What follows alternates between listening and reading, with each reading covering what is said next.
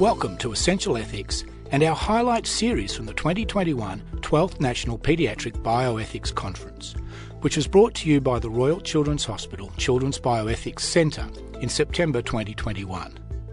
The conference theme was Deciding with Children. I am your podcast host, Professor John Massie, Clinical Director of the Children's Bioethics Centre.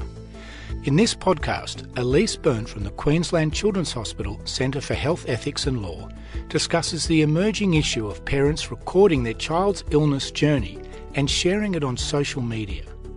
Elise considers whether this is the parent's story to tell, even if the child is very young at the time. The post remains, but the young child will grow up. Elise's presentation was a fascinating insight into the interface of social media, parental interests, and children's rights. Elise won the Children's Bioethics Centre Patrons Prize, named in honour of the founding director of the Children's Bioethics Centre, Associate Professor Hugo Gold. Join us now as we hear Elise Byrne present. Check your privacy settings should a child's illness journey be shared on social media. When a parent shares their child's illness journey publicly, this qualifies as a specific type of sharenting, which is a term used to describe parents sharing images, videos, and news of their child on social media. I completed this research as part of a Masters of Bioethics at Monash University. And at that time, I was particularly interested in the implications of this topic for children with heavy burden type illness, such as childhood cancer or neurodegenerative disorders, where the child was unable to provide consent both for treatment and for the sharing of information due to their age and or because of their condition. One thing I was particularly interested in was the implications of public sharing on social media for children who will never develop the capacity to provide consent for treatment or sharing of information due to the impact of their illness or disability on their cognitive development. Uh, but today I will talk more broadly about children who experience chronic illness or disability across the spectrum. So, most social media platforms require users to be over the age of 13 to hold their own account. However, a lot of parents choose to create accounts in their child's name and will narrate the account from the child's perspective, consequently, circumnavigating the age requirement. It should also be recognised that many of these accounts describe the medical treatment the child is receiving in great detail, including information about the healthcare professionals contributing to the care of the child. So, whether we choose to be or not, we as healthcare professionals are inextricably part of this experience. My example here of Warrior Luna gives an idea of the types of accounts I'm talking about.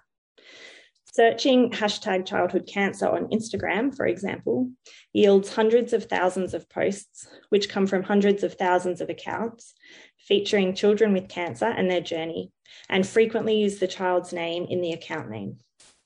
Some of these accounts generate thousands to hundreds of thousands of followers, and some posts may be shared by other accounts, including celebrity accounts, that generate millions of followers and shares.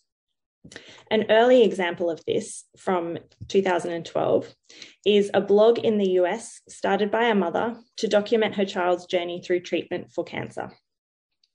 Her blog was in turn read by the singer Taylor Swift, who wrote a song using the blog as inspiration for the lyrics and performed it at a cancer charity event with the mother's consent. The song was named after the child and drew many fans of Swift, many of whom were still children themselves, to the blog and to the child's cancer journey. Sadly, this child didn't survive his illness. However, the song is still readily available. And I'm interested to explore your thoughts in the chat um, and discussion later as to whether you think the points in my presentation are still relevant once a child has died. I want to start with a brief overview of children on social media today. Most children today have a presence on social media prior to their birth, with their parents sharing ultrasound images to announce that they are expecting. A survey was conducted in the UK and published online in 2018, found that there are approximately 1,500 images of a child shared online prior to their fifth birthday. And it is likely that this number continues to grow.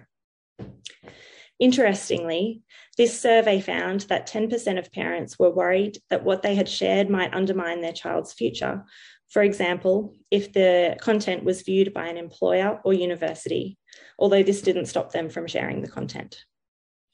In 2020, the highest income earner on YouTube was a nine year old boy who has a toy reviewing channel, and he's actually held that position since 2017. So our children today are very much present on social media. In a healthcare setting, we accept that most young children don't have the capacity to provide consent for treatment, and this is most commonly because of their age and developmental status, or for some children because their cognition has been affected by their illness, and this limits their capacity. And we've discussed this a lot during this conference. Consequently, children require a surrogate decision maker to provide consent for treatments, and in most cases, this will be their parents. As healthcare professionals, we acknowledge that medical information is sensitive and therefore protecting a patient's privacy and maintaining patient confidentiality is a tenet of modern healthcare and is a vital part of the codes of ethics that we adhere to. So, what happens then when a parent who is entrusted to make decisions in their child's best interests and to provide informed consent for their medical treatment makes a decision to share their child's medical information publicly on a social media platform, which I argue is not in their best interests and is a breach of their privacy and confidentiality. Here we face a conundrum where a parent's right to parent their child how they wish may be in conflict with the child's right to privacy and confidentiality. The UN Convention on the Rights of the Child is a comprehensive document outlining the rights of the child. The convention was actually signed in 1989 and effective from 1990, a time in which the internet was in its infancy. In fact, 1989 was the year that the internet became publicly available in Australia, although there was no social media as we know it today. The UN Convention on the Rights of the Child states that children have a right to their own identity and a right to privacy, and that governments should act to protect these rights for children. This document is still relevant. However, it is important that we look at these rights in the context of a contemporary digital society and consider the relevance and implications of these rights for children that are having a digital identity formed by their parents. These rights of privacy and identity are a key factor in the child's right to an open future. Joel Feinberg formulated the principle of the right to an open future for children, which means that a parent shouldn't do anything to or for their child that limits their future options. And it's important to mention that he means really big deal things. For example, choosing to have your child surgically sterilized violates their right to re- future right to reproduce, which is something that they're unable to do in childhood. Choosing to enrol your child in piano lessons, thus potentially denying their future as a concert violinist, doesn't qualify here. Feinberg proposes that the difference lies in the child's interests, and that when it comes to their open future, a child has a far greater interest in matters that promote their welfare than matters that promote their aspirations and goals. Ultimately, because without their welfare interests being met, they would be unable to formulate or achieve goals and aspirations.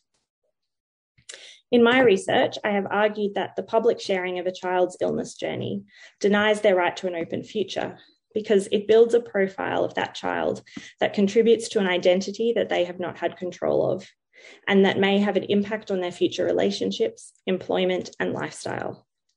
This may occur through third parties inferring information from posts on social media, such as their fertility, infectious status, or capability to participate in a workplace, even if that information is no longer relevant. Parents of sick children have a unique experience of parenting that is very different to the experiences of other parents. Often, these parents experience social isolation due to prolonged hospitalisation, increased stress, and have had to make decisions that have impacted on their own lives that they hadn't planned for. For example, giving up work or moving their family to a metropolitan area to be closer to a hospital. It is therefore important to acknowledge that the child's illness journey is also a parent's journey. In these circumstances, social media offers a means to connect with other parents on a global scale who are sharing this unique parenting experience to find information and to raise awareness about their child's illness, and to form communities with other parents who really do understand what they're going through. It's also important to recognise that for some parents, income will be generated through social media accounts, and that for the followers of these accounts, they can become a form of entertainment, which I think raises another set of ethical questions, which I'm not going to address in this presentation.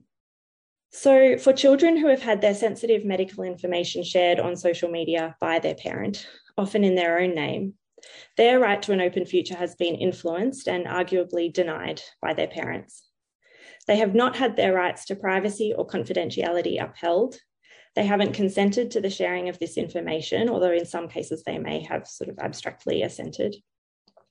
And they have no control over the information, especially when information is so easily shared and saved. Technology is rapidly changing the way we practice in the healthcare setting, in most cases for the better. Throughout my nursing career, I've seen the trajectory of many illnesses change thanks to technology. Medical technology has changed treatment modalities for many childhood cancers, metabolic diseases, and genetic diseases, such that children whose illness would have certainly ended their life during childhood historically are now able to live into adulthood, and the burden of many illnesses has eased thanks to these treatments. Whilst this is wonderful, it means that we must display extra caution in how we think about and use technology in general, particularly with regards to social media. There are many children receiving healthcare today whose right to an open future would have historically been denied by their illness, but that are now being denied this right by the publicising and sharing of this illness via social media. Some of you might remember that a couple of years ago, a young boy with achondroplasia was bullied at school. And on the spur of the moment, his mother filmed his distressed response and shared the video on Facebook in order to raise awareness of the consequences of bullying. The video went viral very, very quickly and was shared by um, news and media outlets worldwide. Upon reflection, his mother has stated that she felt uncomfortable with the publicity her son was receiving and took the video down 24 hours later, by which time the video was absolutely embedded into the internet. You can still find the video easily today with a search of his name, as well as multitudes of media stories about the event. I think it's also worth briefly considering what the risks are to a child if their illness is curable, but their illness account generates income and popularity when they are at their sickest. And to consider that this could lead to incidences of Munchausen's by internet by proxy, whereby a child is either kept sick or made sick in order to generate views and likes and perpetuate their popularity. Again, that's a whole separate topic that I won't go into um, in this presentation, and it's one that is really challenging to identify and evaluate and research. So here's something I want you to think about as well. Has the influence of social media changed the way you think about your work or the way you care for sick children? And I think it's okay if the answer to that is no, but maybe hopefully my presentation might might trigger some some questions. So what do we know about this topic? Parents publicising their children is not a new phenomenon. Christopher Robin Milne, of Winnie the Pooh fame, felt the weight of his father's work throughout the rest of his life. Quentin Kenihan featured on televi- a television program as a child in the 1970s, which was consented to by his parents.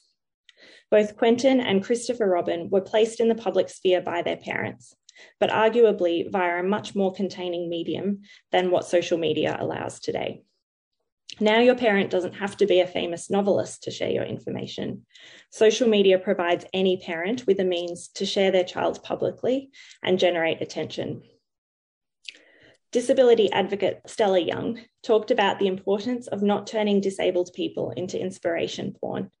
And disability advocate Carly Findlay promotes the importance of the decision to share their illness or disability being made by the person with the illness or disability when they are an adult social media has exploded in our society really within the last 10 years. And we need to be thinking about the implications of its use for our young people right now.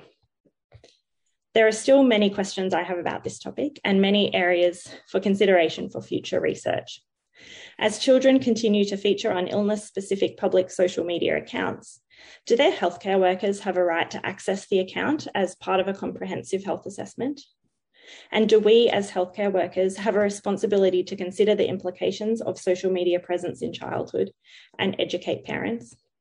And how can we gain the child's perspective on the sharing of their illness on social media when their capacity is limited by illness or disability? I find that asking these questions generates many, many more questions, and I'm really interested to hear what you guys might think. Thank you very much, Elise. That's very thought provoking. And we have lots of comments in the chat. Uh, Richard, I might ask. Um, Please, John. Yeah, I really enjoyed that. And as I, I, got to the end and was reflecting on uh, what Lainie uh, Ross said to us earlier is, you know, as a pediatrician, are we you know, confined as a medical healthcare advocate or are we the entire child's advocate in their social sphere as well. Obviously, when it goes wrong, it becomes a medical problem psychologically and maybe physically. So maybe you could argue that, but I think it does beg the question about the extent of our reach. Would you like to comment? Yeah, I mean, I agree with that. I think, like, we've talked a lot about the concepts of relational autonomy and the fact that a child is part of a family, and we can't ignore that. I think it's really important to think um, that some parents might come to a decision in several years' time and think, gosh, I wish I didn't actually do that. And that for us, planting the seed and providing some sort of education to them now um, may help them understand the potential future impacts on their child as an as an individual, and that perhaps this is something that does impact a whole family system.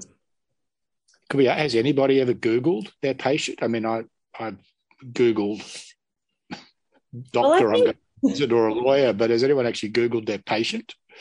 I think that's a really good question because I certainly think um, I would feel very much like I was committing some sort of terrible offense and, and breaching my patient's privacy if I did that as a healthcare professional. And I think um, we we don't probably feel that we do have a right to do that. Are they Googling us? Probably. Um, but that's an entirely different thing. But sometimes what you might find in that Google search or by exploring their social media might actually give you a very, very different insight into what's actually happening with their health. So maybe, maybe that is okay. Would it be a, a reasonable step from here for for hospitals to be providing some guidance to parents about what might or might not be appropriate with the assistance of our clinical ethics committees and so on. Is that the sort of the direction in which our responsibility should take us? And maybe maybe that's a really simple solution. I know in my hospital we have a lot of documentation around about patients filming and recording staff, and that that's not appropriate to do that without their consent. Um, but we don't really cover anything about um, filming or photographing children because we consider that in the domain of the parent to make that decision. Um, but I do think it would be a, a, good consideration to provide some sort of information that can say, Have you thought of this? It doesn't mm. need to be, Don't do this. Yeah. But have you considered, or here are some considerations about your child's privacy? And perhaps subtitle it, It seemed like a good idea at the time. Yeah. It always like a good idea at the time. But you know, at least we might I might unleash Lainie Ross on you. Um, you know, you, you know, tell somebody how to parent. Yes, I mean that. Well, that's a very good thing. I don't think we want to tell people how to parent, but I think we want to um, ask them to consider the implications that what they're doing publicly may impact on their child's future in a way that they haven't considered. So Helen Irving has made the comment that she she agreed with my point, but pointed out that families will post whatever they they wish, and and and and I accept that absolutely. Um, what what seems to be the logical approach here is to encourage families to think before posting rather than than not post at all. Yeah, and that's that it probably seems like an impossible task. Um, but I think if we think back to other sort of public health campaigns that have worked really successfully historically, not just in a pediatric environment, but you know, wearing seatbelts and um, not smoking. Potentially, this is something that we can encourage people to, to change their thinking about. And I think, I do think people in general, whether it's parents or um, healthcare workers or teachers, social media is kind of a hot topic right now, and there is a lot of talk about it, a lot of concern about it, and maybe now is really the right time to to think more deeply about the implications of this for young people. Richard, uh, Katie Moore from uh, Monash Children's um, has made a comment about uh, sort of the positive side. So, Gus, I don't know if we could bring Katie in. I had a conversation this week with parents of a child who was extremely sick very early in life with a very rare illness. And also to say that I share the range of ethical concerns about sharenting and thinking about the child at that time and the child in the future. And at the same time, I'm trying to think that there are maybe some small and maybe limited benefits to certainly to the parents, but potentially also to the child in terms of information gathering and access mm. to a you know very very specialist healthcare which is what happened in this particular mm. instance um, so my thoughts really were perhaps it's possible to recognize that there may be ethical benefits although my general feeling is that those are probably limited and outweighed in at least in volume by the potential ethical harms and how do we approach that and actually my other thought was you know the horse has bolted pandora's box is well and truly opened even if we feel that there are significant potential ethical harms how do we address that i mean it's sort of an unpoliceable issue the social media thing it's just so enormously out there already yeah, I agree. I absolutely agree with that. I think it, it is so important for families that have um, children with really rare, uncommon illnesses to be able to find someone else that understands what they're going through. Can they do this in a way without exposing their child specifically? I think they can. Um, and that's a really valuable thing for them then. Oh, it's so complex. I think you're right. The horse absolutely has bolted. But historically, we've we've dealt with things like this before. And another example might be um, donor conceived children, donor sperm conceived children. Um, a lot of the ethical implications weren't considered then. Now these children are adults, and we're now trying to scramble to manage their rights and their responsibilities and their wants. So maybe thinking about this now may help us contain a future problem that we face as a lot of young people on social media are like, I didn't want any of my information shared. That was Elise Byrne from the Queensland Children's Hospital Centre for Health Ethics and Law. The 12th National Paediatric Bioethics Conference was made possible by the generous support of the Friends of the Children's Bioethics Centre Auxiliary and the Humanity Foundation. This podcast was prepared by the Royal Children's Hospital Creative Services with help from Dr. Georgina Hall. If you enjoyed the podcast, give us a rating and share it with your colleagues and friends.